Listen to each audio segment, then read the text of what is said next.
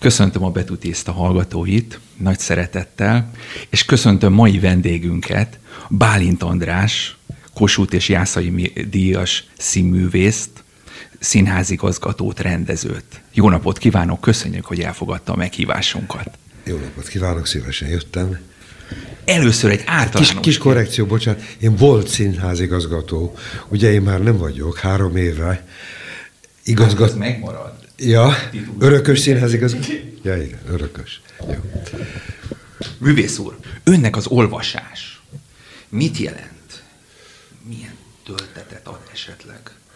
Hát én mindig olvastam, és még olvasok, tehát hiszek a, a betűben, a Gutenberg galaxis résztvevője vagyok. Engem a, a papír, a könyv, az, az hozzátartozik az életemhez. Ugye manapság van az e-book, vagy elektronikus, nem megy nekem. Próbáltam, mondták, hogy ezt úgy érdemes, mert akkor nem kell nehéz könyveket cipelni, de ugyanakkor látja, most itt eljöttem a felvételre, hoztam magam néhány könyvet, tulajdonképpen a taxiban ültem, és például olvastam hátul, mert annyira, annyira sokat utazik az ember, és hát gyakran magam vezetek, akkor nem tudok olvasni, valamilyen rádiót hallgatok, vagy zenét, de az olvasás, mint, mint olyan, az, az hozzátartozik az életemhez. Tudna említeni egy-két művet esetleg, ami nagy hatással volt, volt önre, vagy a pályafutása során, vagy krízisekben esetleg? Igen. Hát persze ez nehéz egy-két könyvet mondani, hogy megbeszéltük ezt a találkozót, valamennyire készültem, vagy pontosabban végig gondoltam, hogy mik azok a, a könyvek talán az utóbbi két-három-négy évben, amik nagy hatással voltak rám. Mert nyilván, ha visszamegyek az időben, akkor mondhatom Thomas Mann, meg Dostoyevskit, meg Móri Zsigmondot, meg Kosztolányit, meg Szépernőt, hát most kapkodva mondok könyveket, amiket régen olvastam, aztán újraolvastam. De hát egyrészt szívesen beszélgetnék Szerbantalról, erről a nagy magyar íróról és irodalomtörténészről és erről a sorsról is, mert én Szerbantalal foglalkozom mostanában, mint egy professzionálisan valamire készülök. Tehát Szerbantalt sokat olvastam mostanában, és épp itt az orrom előtt van két Szerbantal könyv is különben. De a, hát a magyar irodalom, a kortárs magyar irodalom mindig nagyon érdekelt. És abban a szerencsében van részem, hogy a Libri könyvdíj, irodalmi díjnak a zsűriébe beválogattak, és négy vagy öt éve minden februárban adnak tíz-tíz könyvet, amit el kell olvasni, és április végéig, május elejéig erről kell egy döntést, vagy hát van egy ilyen zsűri, amiben kitűnő irodalom történészek vannak, Károly Csaba és Szilágyi Zsófi, aztán Fullajtár Andrea a kolléganőm, és ezekről a könyvekről valamilyen díj, díj megítélésében véleményt kell mondanunk. No. Úgyhogy az utolsó négy-öt évben mindig volt így tíz könyv, amit elolvastam. Rákényszerítik valamennyire. de ez egy gyönyörű kényszer, ugye, mert hát vannak olyan könyvek, amit amúgy nem olvasnék el, de furcsa módon vannak olyan könyvek, amiket újraolvasok, mert ugye ezek úgy szólnak, úgy szól ez a kiírás, hogy az előző év, az előző naptári év könyv terméséből valakik, egy, nem tudom, egy nagyon tág zsűri, véleményvezérek, azt hiszem így hívják, kiválasztanak 10-10 kötetet. És ez a 10 kötet kerül a mi kezünkbe.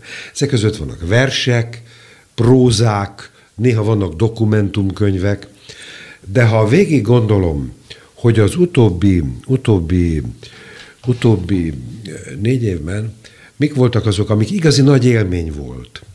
Most kavarni is fogom, de hát például Tompa Andrea könyve az Omerta például.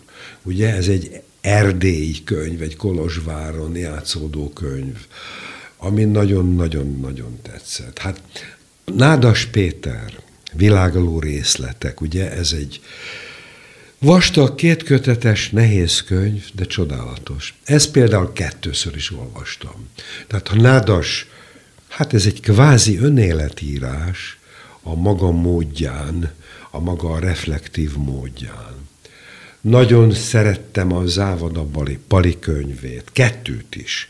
Ugye a, a Piaci Nap címűt, amiből különben készült egy előadás a Radnóti Színházban később, ez már nem az én igazgatásom alatt, és aztán a legutóbbi könyve ez a Hajók a ködben. Tehát ez például, az Ávada könyve, az, az, az, az megint egy kicsit történelmi könyv, hiszen 44, 45, 44-ben játszódik a Weissmanfred család, ahogy kimenti magát, eladják az egész Csepeli gyárat, az SS-nek, és 30 vagy 40 családtag így megmenekül, ugye, zsidó származású család, és a... Voltak is a könyvvel a viták a könyv körül. Hát nagyon nagy viták voltak joggal, mert történelem is, meg hát fikció is, mert Závadopari kitalál néhány figurát, tehát tulajdonképpen a főhősöket ő kitalálja, de Kornfeld és Corin Barrow és Weiss Daisy, azt hiszem úgy hívják az egyik lányt. Tehát ez például nagyon-nagyon-nagyon érdekes könyv.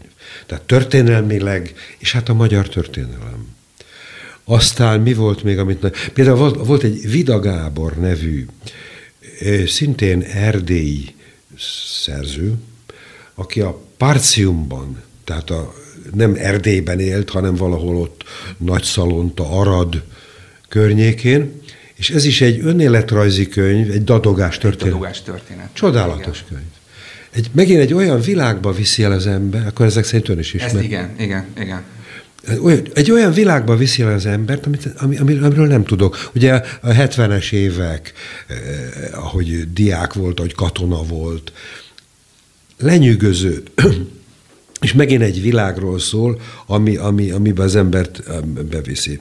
Aztán egyik nagy élményem volt ezekben az években a Krasznahorkai, Krasznahorkai László Báró Wenkheim visszatér, hazatér, oh, vagy hazatér, ez a címe a könyvnek.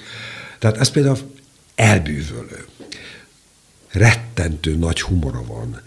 Igen szellemes. Ugye megint egy, Hát, az a korszak, az a magyar korszak. Az egy, a... egy magyar korszak, megint a magyar vidék, és egy egy ilyen nagyon ironikus, nagyon, nagyon szellemes, hosszú mondatok, és az ember megijed eleinte, mert ugye vannak olyan könyvek, ahol a kevés bekezdés van, és csak úgy egybe van 6-8 oldal, szinte bekezdés nélkül, de az ember rá érez erre a stílusra. Befejezetlen mondat, ugye volt egy ilyen Déri Tibor könyv, én magam játszottam a belőle készült film főszerepét nagyon régen. Tehát, tehát ezek a hosszú mondatok, Thomas Mann természetesen. Tehát a hosszú mondatoknak megvan a maga varázsa, sok, ne, nehezebb olvasni természetesen, de ha az ember megszokja, mert az olvasásról beszélgetünk, akkor ezek csodálatosak. És most akkor rátérhetünk, művész úr, Szerbantalra. Miért pont Szerbantal? És Radnótihoz képest ő mennyiben jelent önnek mást? Ez nagyon jó kérdés. Ugyanis hát a Radnóti életművéből én készítettem két önálló estet is, és éppen a napokban mondtam újra, nálunk a színházban, ezt az estemet felújítottuk. E, úgy kezdődött az én szerbantal, hogy kezdődött? Én persze, hogy olvastam az Utas és Holdvilágot, meg a Pendragon legendát, meg, meg talán a királyné, királyné nyakláncát is. Szóval olvastam Szerbantart, meg az ember olvasgatta az irodalom történetet, a világirodalom történetet, azért ott van a polcon, és időnként, ha azt akarom tudni, hogy hogy is volt ez a 18. században a francia regény, vagy milyenek voltak a, mit tudom én, a 19. századi német romantikusok, akkor az ember föllapozza a szerbantalt, és nagyon szórakoztatóan, aránylag nem hosszan, nagyon élvezetesen ír. Igen, mert szubjektív is valamennyire, de mégis az objektivitása benne van. Szubjektív, mert ő neki mit tetszett, de hát hihetetlen olvasott ember volt. No, szóval Szerbantalt az ember ismerte, És most szeptemberben, nem olyan rég, Olaszországban jártunk a feleségemmel. És szeptember volt, már nem volt nagy idegenforgalom, sütött a nap, nem volt forróság, és elmentünk Szienába és Assisibe, és Gubbioba, és Ravennába, és Padovába. és holdvilágnak a, a helyszíneire. Szóval tulajdonképpen elmentünk Toszkánába és Umbriába, tehát Közép-Olaszországba. Elvittem magammal az utas és holdvilágot, persze, mint féle jó tanuló, újra olvastam, ott olvastam újra a szénai Sienában a szénai kalandot, és Gubbióban, ugye Gubbio kevésbé ismert város, hát talán pont Szerbantaltól ismerheti az ember. Gubbio az a város, ahol Ervin szerzetes lesz, és ott van a Szent Ubaldo kolostor. Most ezekben mind jártunk. Ott laktunk Gubbio főutcájában, abban a Via dei Konzoli nevű utcában, ahol vannak a halottak kapuja. Le is fényképeztem persze. Tehát ugye a Szerbantal leírja, vallástörténész Szerbantal, nem csak szép író, tehát leírja, mi az, hogy halottak kap. Ezeket mi láttuk a halottak kapuját. Aztán voltunk Ravennában, láttuk a mozaikokat, voltunk Assisi-ben, láttuk a Giotto freskókat. Szóval persze csodálatos, Olaszország csodálatos, és csodálatos az olasz kaják, és a táj, és az olasz borok, ugye, a csodálatos borok, a Chianti borok a Chianti völgyében. De hát, hogy az irodalomról beszéljünk, tehát a szer, szervantal élmény nagyon erős lett. És fogtam magam, és előszedtem a szerbantal könyveket, amik megvoltak otthon, megvásároltam néhány régi könyvet, ahol az ő életét leírják. Ugye tragikus sors, megölték, megölték 945. januárjában Balfon, munkatáborban, Sárközi Györgyel és Halasz Gáborral együtt, tehát a két másik nagyszerű irodalomtörténész ott halt meg. És aztán elkezdtem olvasni ezeket a történeteket, hogy hogy is volt ez. Aztán elmentem a Petőfi Irodalmi Múzeumba, a kézirattárba, most a napokban voltam ott többször is, és elővettem, nagyon jól karbantartott kézirattár van ott különben, és elővettem azokat az eredeti leveleket, amiket ő Fertőrákosról, Balfról írt feleségének, barátainak. Tehát ahol kéri Megrázó. azt, hogy nagyon megrázó, és ráadásul az embernek a kezébe volt az a papír. Tehát az a füzetlap, ceruzával, septében gyorsan írott, hogy kérlek küldjetek kalucsnit, melegzoknit, cigarettát, ha lehet valami ennivalót, mert nagyon keveset adnak enni, melegzoknit, pamutharisnyát, pulóvert, ha lehet egy viharkabátot, mert hideg van, fázom. Megrázó volt olvasni ezeket, Ezeket ugye ismertem, mert ezek az ön megjelentek már, megjelent több könyv is Szerbantalról, de valahogy a dokumentumokat kézben tartani. Aztán ugye megnézni a születési anyakönyvi kivonatát. Ugye Szerbantal született 1901-ben, izraelita vallású zsidó volt a család, és a, kere, a a születési anyakönyvi kivonaton van egy rész, ahol oda van írva, hogy a szülők és a gyermekek, akkor megvolt az öccse, kikeresztelkedtek 1907, nem tudom mikor.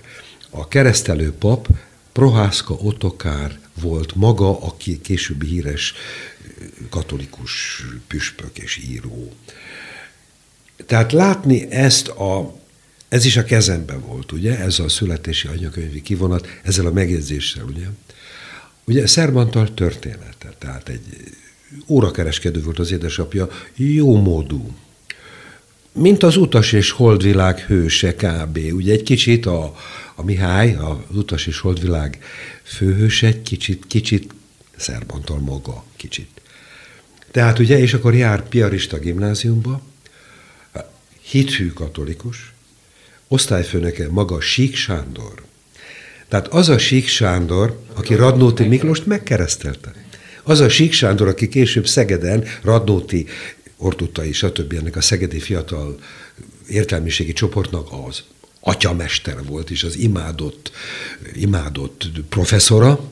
Ez a Sík Sándor volt az ő osztályfőnöke a budapesti piarista gimnáziumban, és cserkész parancsnoka, tehát vitte kirándulni őket Sík Sándor. Hetekre elmentek a vágvölgyében tutajozni.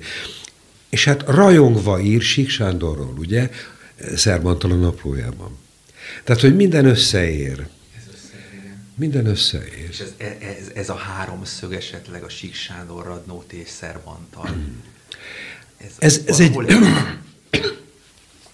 Ez egy titokzatos dolog. Maga Sík Sándor figurája, Sík Sándor szintén zsidó származású volt, talán nem mindenki tudja, a Sík Sándor szülei még megkeresztelkedtek a Sík Sándor születése előtt. Ő egy nagy szabású, csodálatos szerzetes volt, ugye piarista szerzetes volt Sík, és paptanár, költő, az irodalom történet, a magyar irodalmi élet egyik központi figurája. Tehát Babics Mihály és Söpflin Aladár mind tanácsot kértek tőle. Tehát ő neki többé-kevésbé meghatározó szerepe volt Sik Sándornak a 30-as évek magyar irodalmában. Aztán jöttek a zsidó törvények. 1938, és hát ugye olvastam Sík Sándor naplóját is, persze, mert azt is olvasom, kérdezi, miket olvasok, ilyen rémségeket. Hát amikor ő megtudja, Sík Sándor 1938. augusztusában az első zsidó törvény megjelenésekor, hogy ő tulajdonképpen nem számít magyarnak. És nem számít magyarnak Szerbantal, és nem számít magyarnak Radnóti Miklós. És ebben az egész dologban a hát döbbenetes és tragikus, hogy eh, ugye hát Radnótit és Szerbantalt megölték, Sík Sándor megmenekült, valószínűleg olyan mentesítő papírja volt, ami mentesítette őt a legnehezebb hónapokban Radnóti, Fif, Radnóti nét, tehát Radnóti Miklós nét, és ő mentette meg, vagy az ő révén. Ő ajánlotta be, azt hiszem, valamelyik kolostorban. Így van, Pécsett egy kolostorban bujkált Radnóti né a legnehezebb időszakban. Tehát tulajdonképpen ez a, hogy mondja, hogy háromszög, igen. A dolog nagyon drámai, és nem is tudom, hogy feldolgozott-e igazán Sándor szerepe, aki azt mondja Radnótinak, 944 április, már a sárga csillag megjelenése után elmegy hozzájuk a Pozsonyi út egybe, és meggyóntatja és megáldoztatja Radnótit. És azt mondja neki, hogy szükség van áldozatok. Kell az áldozat, szoró-szoró. És ez tulajdonképpen szívszorító. Számomra ez, ez rendkívül megdömbet, kicsit embertelennek is tartom, tehát hogy Hát, hát de kíváncsi vagyok az önreflexiójára. Hát szóval nagyon bonyolult. Igen, ezt a szót használja, hogy embertelen, hát főleg, hogyha az ember visszanéz, tehát a, a későbbiek tudatában. Igen, tehát ő mene, lehet, hogy menekült volna. A Radnótinak azt mondta volna, hogy fiam, itt, itt, itt menekülni kell, mindegy, hogy mi. De ő nem azt mondta, kell, hogy menekülni kell. Ő azt mondta, hogy nem tudlak elbújtatni, édesfiam, mert pápai tilalom van, arra, hogy, hogy sárga csillagosokat elbújtassunk kolostorokban. És emiatt több kolostort fölégettek, ugye 44 májusában vagyunk. És azt mondja, hogy már az Ótestamentum is áldozatokról beszél, mondja Sik Sándor Radnóti Miklósnak. Tehát nem azt mondja, hogy törődj bele a sorsodba. Amúgy Radnóti, Radnóti hívő katolikus volt. Ugye Radnóti katolizált 943-ban. Meggyőződésből. Katoli, Sík Sándor keresztelte. Ugye tegyük hozzá. Döbbenetes, hogy, hogy összefüggenek a dolgok. Szerbantal is Radnóti. És olvasom ugye Radnóti Fifi, Fifi Fanni naplójában, hogy 938-ban találkoztak Szerbantal és Radnóti, Szerbantal nagyon nagyra tartotta, hát sokszor találkoztak, irodalmárok voltak, Szerbantal nagyra tartotta Radnóti verseit, de a zsidó kérdésben nem értettek egyet. Tudnélék, ezt nem is tudtam. Nem. Tudnék, Radnóti nem tartotta magát zsidónak, ugye hát erről nagyon sok írása van. Ő magyar költőnek tartotta magát, és nem, nem volt hajlandó, nem volt hajlandó természetesen elismerve a zsidó származását is, zsidó felekezetű volt 943-ig, de ő magát katolikusnak tartotta. Meggyőződéses katolikus volt. Szerbantal viszont, akit meggyőződéses katolikus volt kisfiú korában, gimnazista korában, héthű cserkész volt, és a Sík Sándor követője, és áldozott, és gyónt. Később, amikor a zsidó törvények megjelenésekor fölfedezte magában a zsidót. Megtaláltam a definíciómat, írja Szervantal, magyar anyanyelvű zsidó vagyok. És tulajdonképpen ez az ellentét, és az, a, ahogy a Radnotiné leírja ezt a bizonyos találkozást, ahol a Radnoti és Zerbantal vitatkoznak, és hát nem értenek egyet ebben a kérdésben. És azt mondja a Radnótiné, hogy biztos a Szer Klári, a Szerbantal felesége vette rá Szerbantalt erre a mély zsidóságra, holott ő egy magyar költő. Tehát ez egy óriási vita, e között a két csodálatos magyar hangsúlyozom, magyar író között, akiket ugye egyformán az egyiket. Abdán, a másikat Balfon. Egyiket Abdán 44 novemberében, a másikat Balfon 45 januárjában. Szóval szomorú történet, no? Irodalmilag esetleg erről a háromszögről, egymásra hatásaikról felfedezett valamit művész úr? Irodalmilag, hát ugye a dologban az az érdekes, hogy Szerbantal 43 őszén úgy döntött, hogy kiadja a száz verset. Ez talán nem, nem is olyan ismerős talán. Most csodálkozott? Nem. Igen. Tényleg? De, Jé. Na, tehát akkor elmondom. Tulajdonképpen irodalmilag az az érdekes, hogy Szerbantal úgy dönt, akkor már hát munkaszolgálaton jár, hogy kiadja a száz kedvenc versét, és ez meg is jelent. 44 február-márciusban megjelent az Officina könyvkiadó gondozásában. Száz vers, Anakreontól, Blake, Shakespeare, Rilke, külföld, tehát idegen költők, száz vers, Shelley, Villon, Apollinaire, tehát az ő száz kedvenc verse. Csodálatos kérdés, figyelmébe ajánlom. És ebben legalább 10 vagy 12 verset Radnóti fordított. Tehát Szerbantal fölkérésére azokat a verseket, amik még nem voltak lefordítva, azokat Radnóti lefordította, vagy Szerbantal válogatott. Tehát Szabó Lőrinc, Tóth Árpád, Kosztolányi fordításokkal van tele ez a kötet. Tehát a száz vers, nekem történetesen megvan az eredeti kiadás. Tehát ez a 44-es. És van benne egy vers, amit maga a Szerbantal fordított le. Hát ezt most nem tudom elmondani, mert nem tudom kívülről még, de a versnek az a lényege, egy, egy Spitteler nevű német költő, 19. századi romantikus költő, ír egy történetet arról, hogy egy, egy rabszolga tartó kolóniában, ott elé vezetnek a, a király, császár elé egy rabszolgát, és megkérdezi, mi volt a foglalkozásod? És azt mondja magára ez a pasas, mi voltam? Csak király. Öljétek meg, mondják neki. És ezt maga a Szerbantal fordította le. Az a cím, hogy csak király. Tehát tulajdonképpen az irodalom az összefügg. Az élet és az irodalom.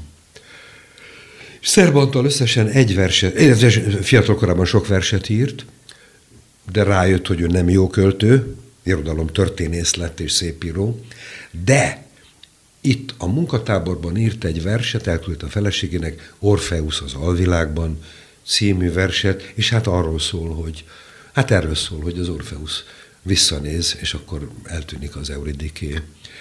Tehát a, igen, az irodalom, az én gondom, hogyha ebből készítek egy estet, nyilván az, hogy, hogy hol vannak azok a nagy versek, amik a Radnóti estemben ugye mindig van történet, élet,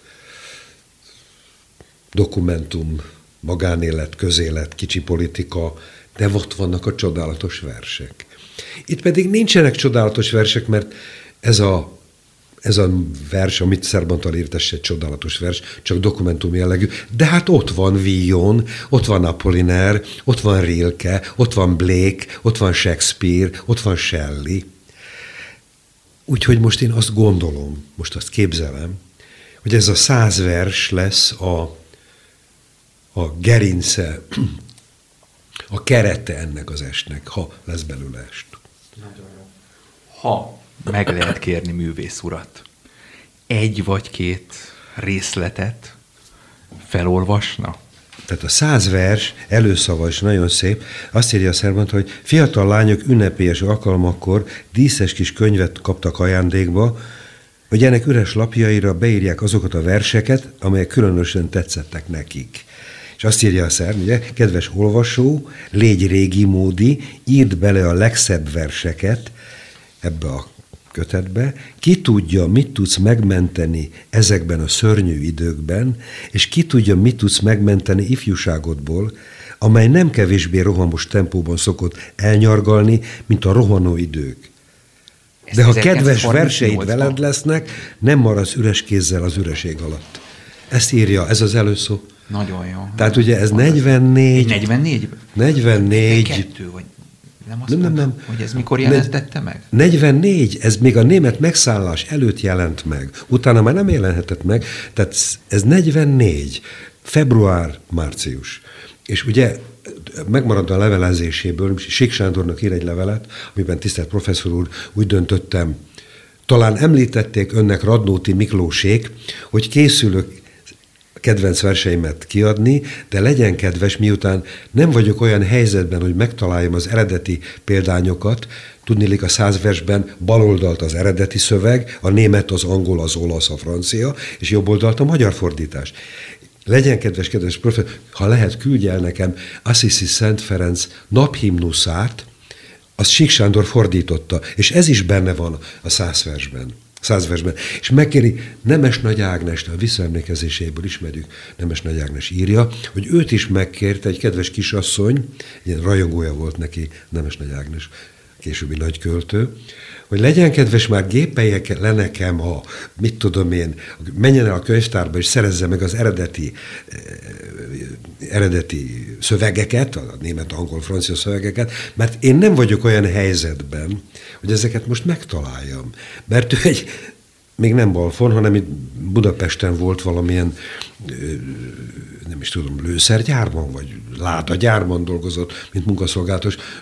Megdöbbentő. Igen. igen. Hát és akkor van egy ilyen nagyon... Szép, embereket. Igen. És akkor van egy, ezt gondolom, ez egy Goethe vers, Goethe vers, ez is a száz vers, gyönyörű a száz vers, mert a végén van egy ilyen kis összefoglaló, mindegyik költőről ír valamennyit szerbantal. És négy-öt sorban leírja, hogy mi volt. Ki volt Blake, és ki volt Shelley, és ki volt Rilke, és ki volt Apollinaire. És a Goethéről annyit ír, Goethe, ő volt Goethe. Nem többet ír. Ez egy Goethe vers, azért hogy rád gondolok. Rád gondolok, ha napfényét fürözti a tengerár, rád gondolok forrás vizét, ha festi a holtsugár. Téged látlak, ha szél porozza távol az útakat, és éjjel, ha inga kis palló a vándor lába alatt. Téged hallak, ha tompán zúg a hullám és partra döng, a ligetben, ha néma csend borul rám, téged köszönt. Lelkünk egymástól bármi messze válva összetalál, a nap lemegy, csillaggyúl nem sokára, ó, jössze már. És úgy képzelem, hogyha ez a műsor Majdnem létrejön... a Faust. Hogy? Ez szebb, mint a Faust. Hát igen. De és úgy képzelem, hogyha ez a műsor létrejön, akkor amikor ír a feleségének levelet onnan Balfról, akkor ezt a verset például lehet mondani, hiszen ez a százves része. A másik pedig, ez is egy ilyen, hát egy öreg szerelmes vers, híres, Robert Burns, ugye, skót angol költő, John Anders, Igen. és hogy, a, hogy például ugye megtalál, benne van a, a száz versben a Verlen, álmodom egy nőről, Adi Endre fordítása. Ugye ez olyan, mint egy áldom, álmodom egy nőről, akit nem ismerek, most már nem tudom kívülről, de valamikor tudtam. De hát, hogy tulajdonképpen a Szerbantal, ha még van egy kis időnk, van még egy kis Abszolút. időnk? Hát rettentő szórakoztató. Tehát végül is az ember, ha a, ha a, a, a az utas és holvilágot olvassa, kultúrtörténeti, vallástörténeti, filozófikus, de hát egy isteni szórakoztató regény a 30-as évek stílusában, ezt kicsit kritizálták is akkoriban, de hát alapvetően egy nagyon szellemes, szórakoztató, az ember felfel röhög. Akár a Pendragon legenda, ugye, ami egy angol detektív történet, de nagyon szórakoztató, de hát nagyon vicces. Tehát ugye biztos, hogy a Szerbantól nem volt sikeres férfi. Filosz volt, kis szemüveges filosz volt. Jelenleg három nőm is van, írja büszkélkedve, és kezd jobb véleményem lenni magamról. Az egyik egy lady, régi szerelmem, amelyben az ember mindig vissza... Nem, ez nem jó. Másik egy proli lány, a nép egyszerű leánya, akinek simogatásai elképesztőek. Sajnos van egy jegyes, egy nagyon szeretetre méltó, nagyon érzékeny fiatal zenész, és nem merjük megmondani neki, hogy megcsaljuk. A harmadik lány egy színházi kis showgirl, buta, mint a Himalája, semmi más nem tud mondani, mint hogy édes kicsi marha. A lány olyan fokon antiszemita, hogy elképzelni se tudtam, hogy ilyesmi létezik. Így hát a fajok harcának állandó zsákmánya vagyok. Szóval nagyon, nagyon, nagyon nagyon. Az ügy azt hiszem nem a legalkalmasabb arra, hogy öregbítse erkölcseim és jellemem hírét, de hát végül is gondoljunk csak a nagy irodalmi történ, nagy irodalom történeti példákra, vegyük például Gőtét. Őseim is egész jól megvoltak erkölcs és jellem nélkül. Remélem, egy szép napon keresek majd néhány kis, remélem, egy szép napon keresek majd néhány száz pengőt, hogy megírjam erkölcstelenségem történetét. Nagyon frivol. Frivol, igen, frivol, szórakoztató, kedves, bájos tulajdonképpen. Bájos. De talán azért, azért például az utas és holdvilágnak azért az egy nagyon húsba vágó ö, jelentése van, szerintem, amit, amit, amit Szerban találgat. Tehát az emberi sorsok, azért ő ezt, ezt, ezt nagyon mélyen érezte, látta. Hát ezeket a sorsokat ugye a 30-as évek magyar társadalmából jön, osztálytársak, ugye, az Ulpius gyermekek, a Szeberényi János, Szepetneki János, a Kalandor, Ervin, a zsidó származású, aki szerzetesnek megy Gumbióba, és a feleség Erzsi. Tehát tulajdonképpen, igen, a, a, hát igen, a polgári társadalom figurái ezek, azok a korabeli, korabeli társaság gyermekei, és hát a sorsok, igen. A Mihály, a főhős, ugye ez egy kicsit szerbantal, persze az a, az a sötét örvény, amiben időnként belekerül, de végül is, hát hogy mondjam, a Mihály meg akarja változtatni az életét. Másként akar élni ilyen szempontból rímel erre az a bizonyos rilke vers, ami benne van a száz versben, arhaikus Apolló torzó, aminek az az utolsó sora, hogy változtasd meg életed. Du musst dein Leben ändern. Gyakran idézi, különben szerintem a szerbantal idézi az utas és világban ezt a Rilke sort. Csak egy kicsit parafrizálva, tehát I- átfogalmazva. Igen, és később beválogatja a száz versbe. Tehát meg kell változtatni életed. És ilyen szempontból a, a, a Mihály története az, hogy ő megpróbál úgy élni, ahogy illik, ahogy szokás, megházasodik, egy közé. Tehát a, de hát a, a tinédzserkori ényétől nem tud szabadulni, mert De azután a, megy egész. A lázadás, a tinédzserkori énje, az örvény, amiben belekerül, tehát ez a, ez a, ez a sötétség, ami, ami mindig körülveszi, megpróbál ebből kiszakadni, és megpróbál másként élni, elhagyja a feleségét, másik vonatra száll, találkozik egy amerikai lányjal, kis szerelmeskedés folyik azért ott persze, találkozik a barátjával Gubbióban, az osztálytársával, aki szerzetes lett, találkozik ezzel a különös vallástörténésszel a Rómában, találkozik egy római cigánylányjal, és végül mi a vég? Ugye öngyilkos akar lenni, mert az Ulpius Éva ugye találkozik a gyerekkori szerelmével, végzetével, akit rá akar venni arra, hogy legyenek öngyilkosak, mint Ulpius Tamás, és nem lesz öngyilkos. És az életet választja, és utána jön a papája, és azt mondja neki, ez az a híres mondat a végén, na most ezt utas és holdvilág utolsó, híres utolsó mondata, életben kell maradni. És ha az ember él, akkor mindig történhetik valami. Tehát ezt mindenképpen fogom használni ebben az estben, mert ez ilyen híres, híres mondat. Tehát Ön... életben kell maradni, mondja, igen. igen. Önhöz egyébként közel áll itt a 30-as, 20-as, 30-as évek nyugatos millióje? Irodalmi millió? Hát nagyon, nagyon, mert hát én már készítettem irodalmi estet Kosztolányiból, Babicsból, Máraiból, tehát Szépernőből, tehát ez a, ez a ez a korszak, ez a gondolkodás, ez a kultúra, ez igen, ez közel áll hozzám. És vissza fog ez térni? Hát ez van. Ebből építkezik egyébként ön szerint ma is a, a mai magyar előadó művészet, irodalmi művészet? Hát, nagyon nehéz, nehéz. Ugye nyilván, nyilván a magyar irodalom, a magyar irodalom egy óriási dolog, és nincs szerző, aki ne mondaná azt a 20. században, hogy Arany János, hiszen egy Arany János estet is készítettem pár éve. Tehát Arany János az eredete az egész magyar irodalomnak, és minden irodalom már, irodalom, minden, minden költő visszatér hozzá. Ő az ős, ő az apa, a nagyapa, a nagybátyja, Radnóti írja ugye el naplójában, hogy a írószobája falán ott van Arany János képe. És, és nem lehet kikerülni Arany János, Szerbantal is csodálatosan ír aranyról.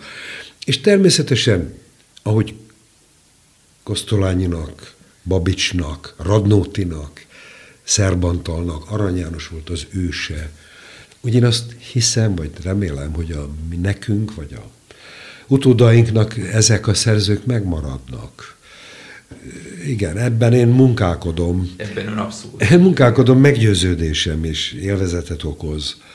De nem akarok nagyon patetikus lenni, de azért az nem baj, hogyha vannak ilyen...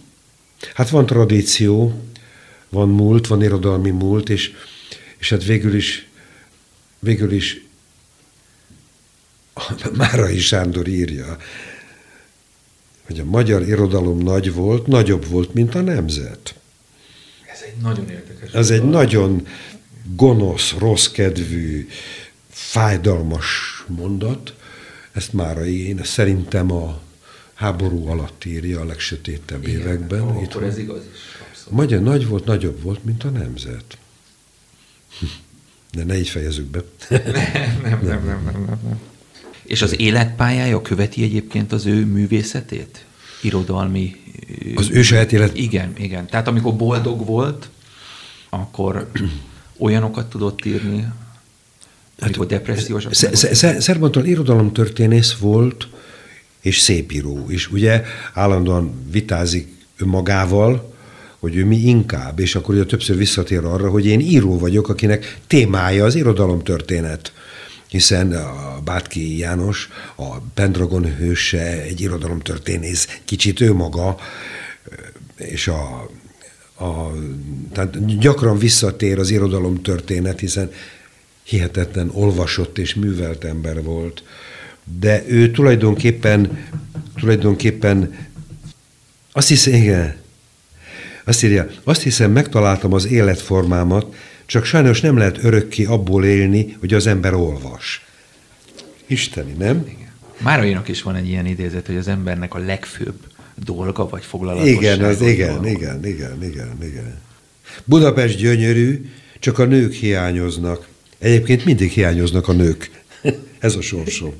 Szóval sok ilyen, sok ilyen isteni mondatot találtam, de ezek mind nagyon jó, mert használjuk. De hagyjuk, mondta a sápat hordó ügynök, és elrepült. Hát olyan humora van, olyan szellemes, olyan, olyan, olyan elbűvölő humora van.